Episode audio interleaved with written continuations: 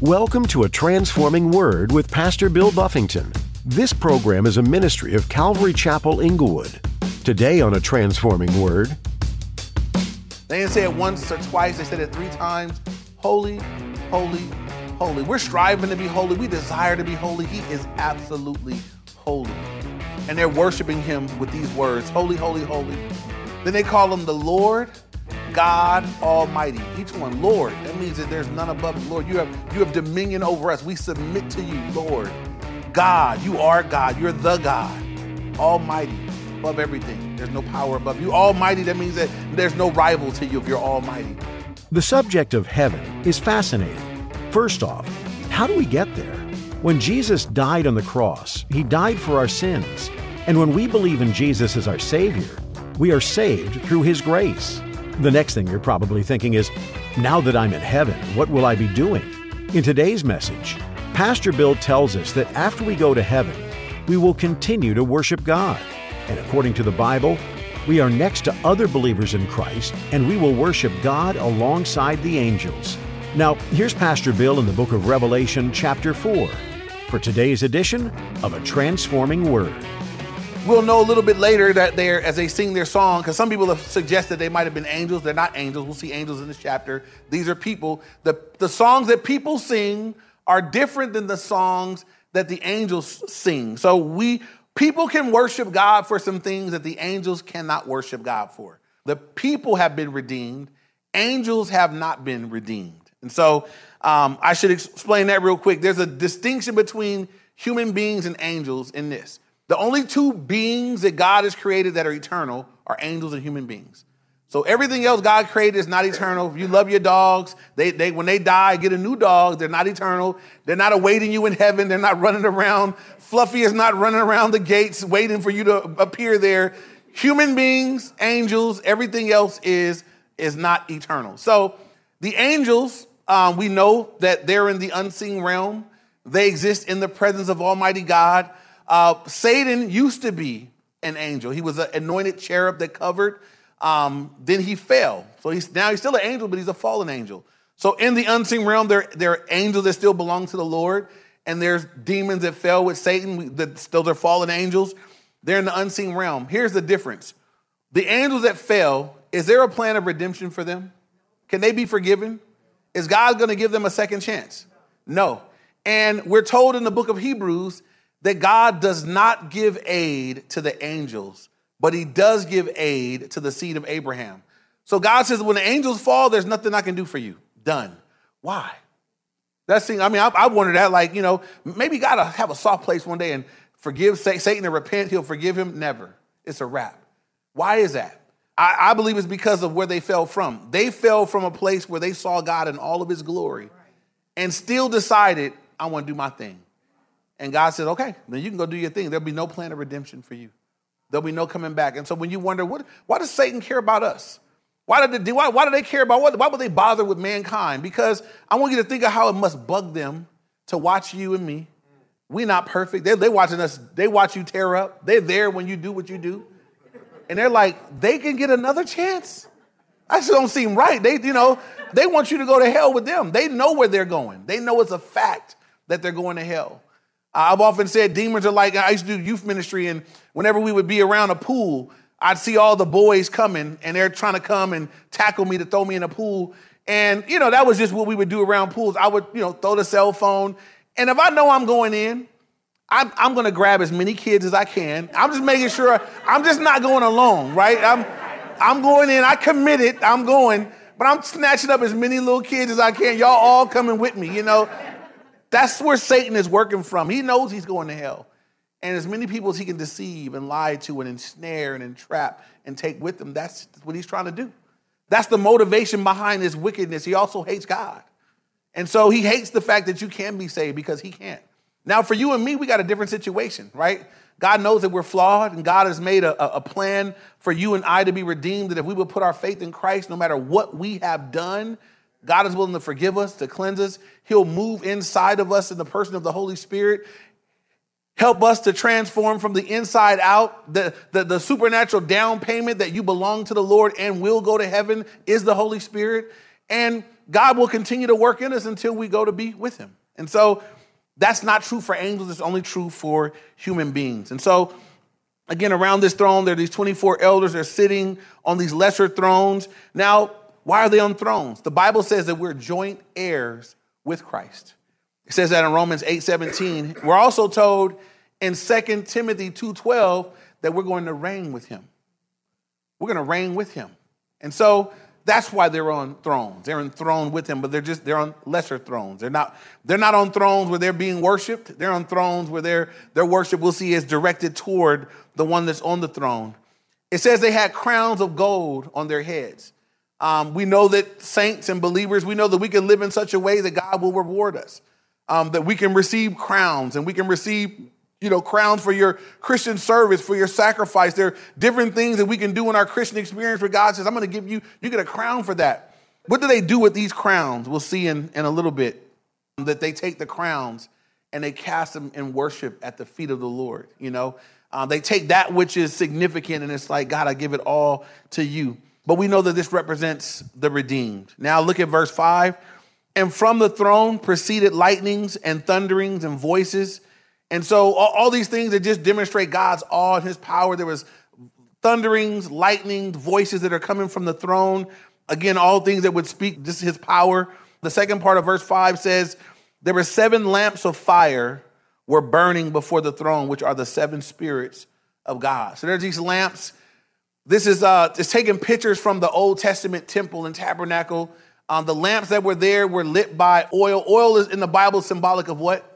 The Holy Spirit. And so in the Old Testament, this, these oil trees that would provide nonstop, you know, fire, nonstop oil to the lamps to stay burning, uh, symbolic of just the, the, work of the Holy Spirit, the ongoing work, the continual work. Well, here in this heavenly scene, as he looks at the throne and looks at the one that's enthroned and the thrones around the thrones, and hears the thunderings and the lightnings and the voices, he sees these seven lamps that are burning and it says they're burning before the throne. It says, which are the seven spirits of God. We saw this same thing earlier in chapter 1, verse 4.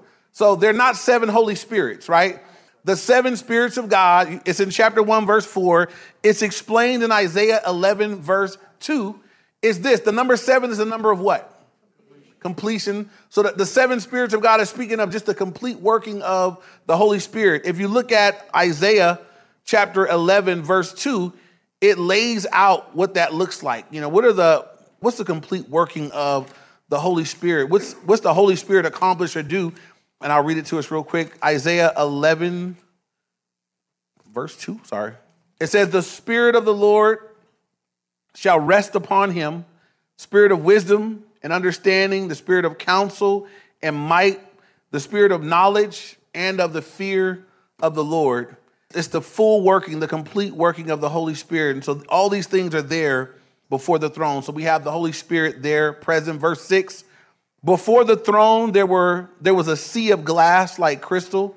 And in the midst of the throne and around the throne were four living creatures full of eyes in front and in back.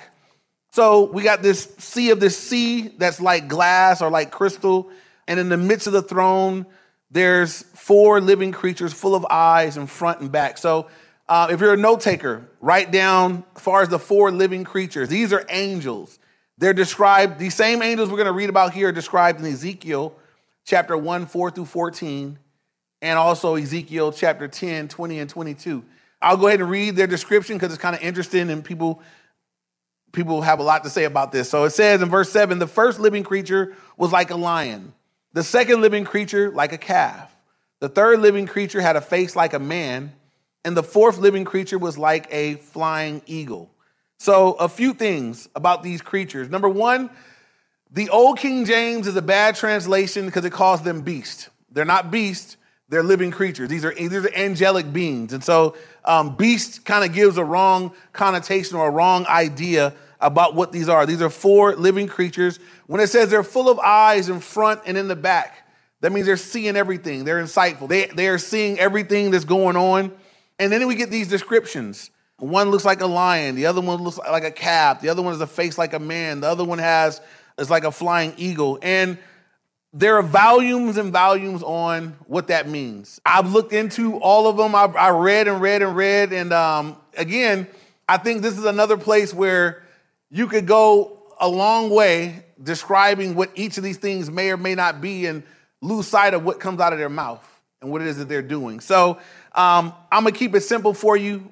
One of the common thoughts is that that I don't necessarily agree with, but it's, it's probably the most common one is that each one represents uh, one of the gospels and the presentation of Jesus through each of the gospels. So the Matthew they see as the lion that he shows Jesus as the lion of the tribe of Judah he's presenting Jesus to the Jews. Mark they say is like the ox. Um, Mark shows Jesus as the humble servant and the worker. Um, Mark's gospel shows Jesus doing many things. Um, Luke, they say, is the man, um, shows Jesus as the, the perfect man, uh, the second Adam. And then John is seen as the eagle, uh, that representing Jesus as the man from heaven or the sky. And that I hear those, right? I just feel like they're a stretch to me. Um, I don't know that I could I don't know if I just could read my Bible and say and come up with that, you know. And so most of the descriptions I found feel that way to me. This is another one that I, I may I may be a little more comfortable with is the lion. So it's looking at each of these four living creatures and saying this. Each of the four living creatures is presented in a way that represents the it would it would represent the best of its created type. So if you looked at the, the lion, the lion is the mightiest of the animal kingdom. It's the best of the best in that realm. If you looked at the ox, it's the strongest of the work animals, the, the, domesticated animals. The eagle is, is the, it's the best of all the birds. It's the, each one of these represents the highest form of what it is. Um, man is the highest of all of God's creation. God has put man, he's put everything under us. I wouldn't get lost here. Um, I'm suffice to say, I don't know if it matters what each of these faces means. I know these are four angels that are before the throne. They have eyes all around them. They got these different faces. They look these different ways. But I want you to look at what they do before the Lord and what they do in God's presence day and night. Verse 8 says, The four living creatures, each having six wings, were full of eyes around and within, and they do not rest day or night, saying, Holy, holy, holy Lord God Almighty, who was and who is and who is to come. And before we look real too much at what they say, I want to run roll back just a moment and remind us of this. These are angelic beings in the unseen realm. I want you to adjust your mental picture when you think about angels to what we're actually seeing in the Bible. I think most times when people think of an angel, you think of a little fluffy white naked baby with wings or, you know, stuff like that. I want you to think about every time you see angels in the Bible, they're, they're warriors. They're, these creatures don't ever look sweet. When, whenever somebody saw an angel, what was their response? They were afraid. They were like, oh, dang. You know, like they fall down, they get, they get afraid. All the angels are always having to say, hey, fear not, fear not, don't be afraid. So, you know, one angel killed 10,000. You know, uh, one angel can put to death. I mean, these are these are warrior creatures in the unseen realm. They do battle, they go to war, they scrap with each other. They fight for you. You guys know that in the unseen realm, there are angels that are protecting you when you don't know it. Some of us won't know till we get together in heaven how much your angel's gonna be like, man, you overworked me. I want, I want a bonus. You, you, you was putting me, you was putting me to work out there, man. You know, we may never know till we get there what all they did in the unseen realm. And so just, just tune your view in to what we're reading about. This, this image is similar we see in Isaiah, the angels with the six wings. And Isaiah says, with two they cover their eyes, and with two they covered their feet, and they, they were there before the Lord. But look at what these angels have to say to God. They say, Holy, holy, holy, Lord God Almighty, who was and who is and who is to come. They are recognizing God's absolute holiness. They didn't say it once or twice, they said it three times. Holy, holy, holy. We're striving to be holy. We desire to be holy. He is absolutely holy. And they're worshiping him with these words Holy, holy, holy. Then they call him the Lord God Almighty. Each one, Lord. That means that there's none above the Lord. You have, you have dominion over us. We submit to you, Lord. God, you are God. You're the God. Almighty, above everything. There's no power above you. Almighty, that means that there's no rival to you if you're Almighty. Lord God Almighty, they put him in his rightful place. Then they say who was and who is and who is to come. No one else fits that description. No one else was, is, and is coming still. You eternally exist and you've always been, still are, and will always be. And they sing this. It says they say this day or night. They don't stop day or night singing this to the Lord. It's what the angels are in heaven doing. Nonstop. This is the nonstop tune of heaven. Holy, holy, holy, Lord God Almighty, who was and who is and who is to come. And that's on repeat up there. Then it says in verse 9 whenever the living creatures give glory and honor and thanks to him who sits on the throne, who lives forever and ever, the 24 elders fall down before him who sits on the throne and worship him who lives forever and ever and cast their crowns before the throne. Now, let me talk about this because the angels seem like they kick it off. And then the 24 elders representing the, the redeemed, they fall down on their faces. And I'm gonna just say this to us if you've never just got on your face before God, it's a good thing to do. It's a good thing to put your body in the place where you, your heart's at. You know, it's good to kneel before the Lord sometimes and just to lay on your face, just to prostrate. It's, it's, it's the most humble position you can put your body in is to just lay down. It's, that is the most, you know, that's as far as we can get to put our body in a humble position. And you want your body and heart to be in the same place. These people, and this is something you want to see every time you get a glimpse of heaven, the people that are there, they're worshiping. You know why? They're thankful to be there. They're no, they're only there because of the one on the throne. Nobody gets to heaven People be saying, like, you know, when I get to heaven, I got some questions. You ain't got to have no questions. You just, we say dumb stuff down here sometimes. When I get to heaven, I'm to ask God something. You ain't to ask him like that, you know. The Bible also says when we see him, we'll know even as we're also known. So you will never be, you won't be dumber when you get there. You're to know even as you're known. You're to, you're to, you, some things are to be answered just when you get there. But if you take a look at heaven, every time we get a glimpse of it, and the people that are there and what they're doing, they are humbled and they are broken and they are falling down and they're worshiping. And I wonder, because God wants things to be on earth as they are in heaven, I wonder if we would have a greater view of the one that's on the throne. If we would have a greater view of the throne, if maybe that would be more naturally what would come forth out of our lives. I'm not trying to drum up some external, you know, activity that looks like worship. But this is something real. They, they ain't laying on the floor because they someone said, guys, it's lay down time. Now it's time to run a lap. They're not, they're doing that. This is the natural response to being in his presence. And they're hearing it sung that, you know, holy, holy, holy, Lord God Almighty, who was and who is. And they just like, man, I don't know, this dude would just fall down before him. And they're going to worship with their own words in just a moment, but they just fall down prostrate before the Lord.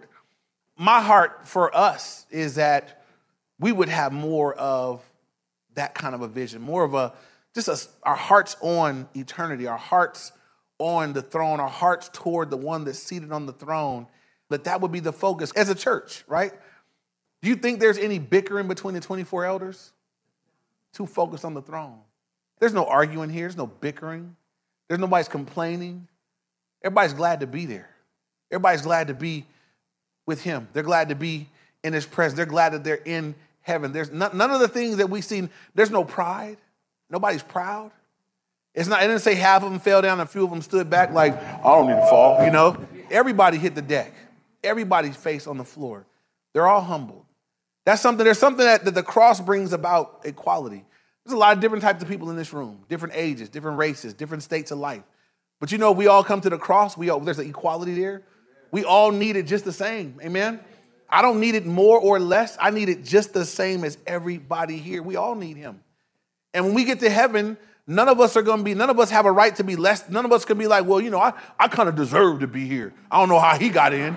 You know, there won't be none of that, right? We get there, we're going to all know that none of us deserved it, but he provided it for us anyway. There'll be equality in, even on our praise. God, thank you. What if we could live that way though? What if we could, if we know it, what if we lived like that? What if I lived like I'm not better than anybody? I'm grateful. I'm grateful as all get out that God saved me. I'm grateful that I'm going to heaven. I don't deserve it. I didn't earn it, but it's been given to me. I'm thankful for it. It should produce genuine worship. It should produce genuine surrender. It should, it should be, there should be something genuine that it produces in my life where God, because of this, you can do what you want to do with this life. You can have this life. I want to serve you. I'm not serving you so that you'll bless me. I'm not hoping you do a new thing for me. You've done enough. I'm grateful for what's already been done because I'm not, I deserve to go to hell, but I'm going to go to heaven because of Jesus. That's the one that's on the throne. That's who they're worshiping. So again, the 24 hours fall down They they fall down before him. Verse 10 again, the 24 elders fall down before him who sits on the throne, and they worship him who lives forever and ever, and they cast their crowns before the throne. So again, they take that which they received as reward and they just cast them before the throne. Um, again, the crowns that we get are not like, this is not our personal trophies. They just worship the Lord with them. And then it says in verse 11, they said, You are worthy, O Lord, to receive glory and honor and power, for you created all things, and by your will they exist and were created. And so the worship that comes from these 24 elders right here is that they said, First of all, you are worthy, O Lord, to receive glory and honor and power. And I hope that we'll understand that he's worthy of that. Nobody else is worthy of that, just him. You are worthy to receive glory. You're worthy to receive honor, power. You, you, you're worthy of that.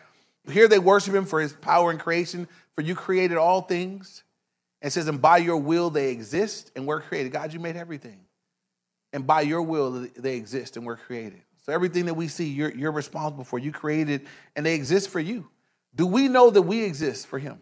We're part of what he created. Amen.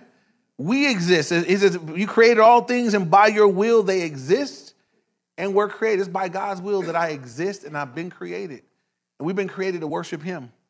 My prayer is that we would these things would settle in our hearts and they would begin to impact how we live, how we think, how we treat each other, how we move, what we do. What's your vision? What's your goal? What's your focus on? And how much of it is it influenced by the one that's seated on the throne? Here's the bigger question, right? Is the one that's seated on the throne, Jesus, is he the one that's on the throne of your own heart? Right? Is there something else battling for the number one spot in your life? Um, he's the only one that deserves to be on the throne, right? He needs to be on the, he is on the throne regardless. But the question usually comes to us is, is he on the throne of your heart? Is he the Lord? Is he, are you submitted to him? Are you running everything through him? Are you making decisions about what you're going to do day to day, week to week with your life that are running through the one that's seated on the throne? Are you just kind of doing you, doing your thing? We want to bring things into alignment where we say, God, I'm, I'm fixated on the one that's on the throne. I know when this all ends, that's where all the focus is going to be. I need to get to a place where I live my life in such a way where that becomes my focus too. That I'm focused on you, Lord. I'm focused on what you want. I want to give us a memory verse for the week. It's Colossians chapter 3, verses 1 through 4. I want us to all read it together real quick. So, Colossians 3, we're going to read verses 1 through 4. When you get it, say, Got it. Colossians 3, um, starting at verse 1. Ready? Go. If then you were raised with Christ, seek those things which are above, where Christ is, seated at the right hand of God. Set your mind on things above, not on things of the earth. For you died, and your life is hidden with God, with Christ in God. My bad. When Christ, who is our life, appears, then you also will appear with him in glory. So next week, we're going to say that without reading it. We're going to all say that. I want everybody just, I, me too. Um, we all work on that. But here's the idea that verse says, look, we, since then, it says if, that word if means since.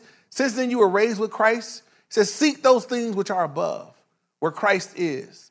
And so my prayer is that that's, that I don't want to just read about heaven and read about the throne and read about the one on the throne and not be impacted by it in a real way. Um, this has to impact how I think, how I make decisions, what I do from week to week. Uh, I want to live like he's on the throne. Amen. And so, since I've been raised with Christ, since you've been raised with Christ, let's choose to seek those things, focus on those things which are above, that we wouldn't be so caught up in the temporal that we lose sight of what matters for all eternity. Amen.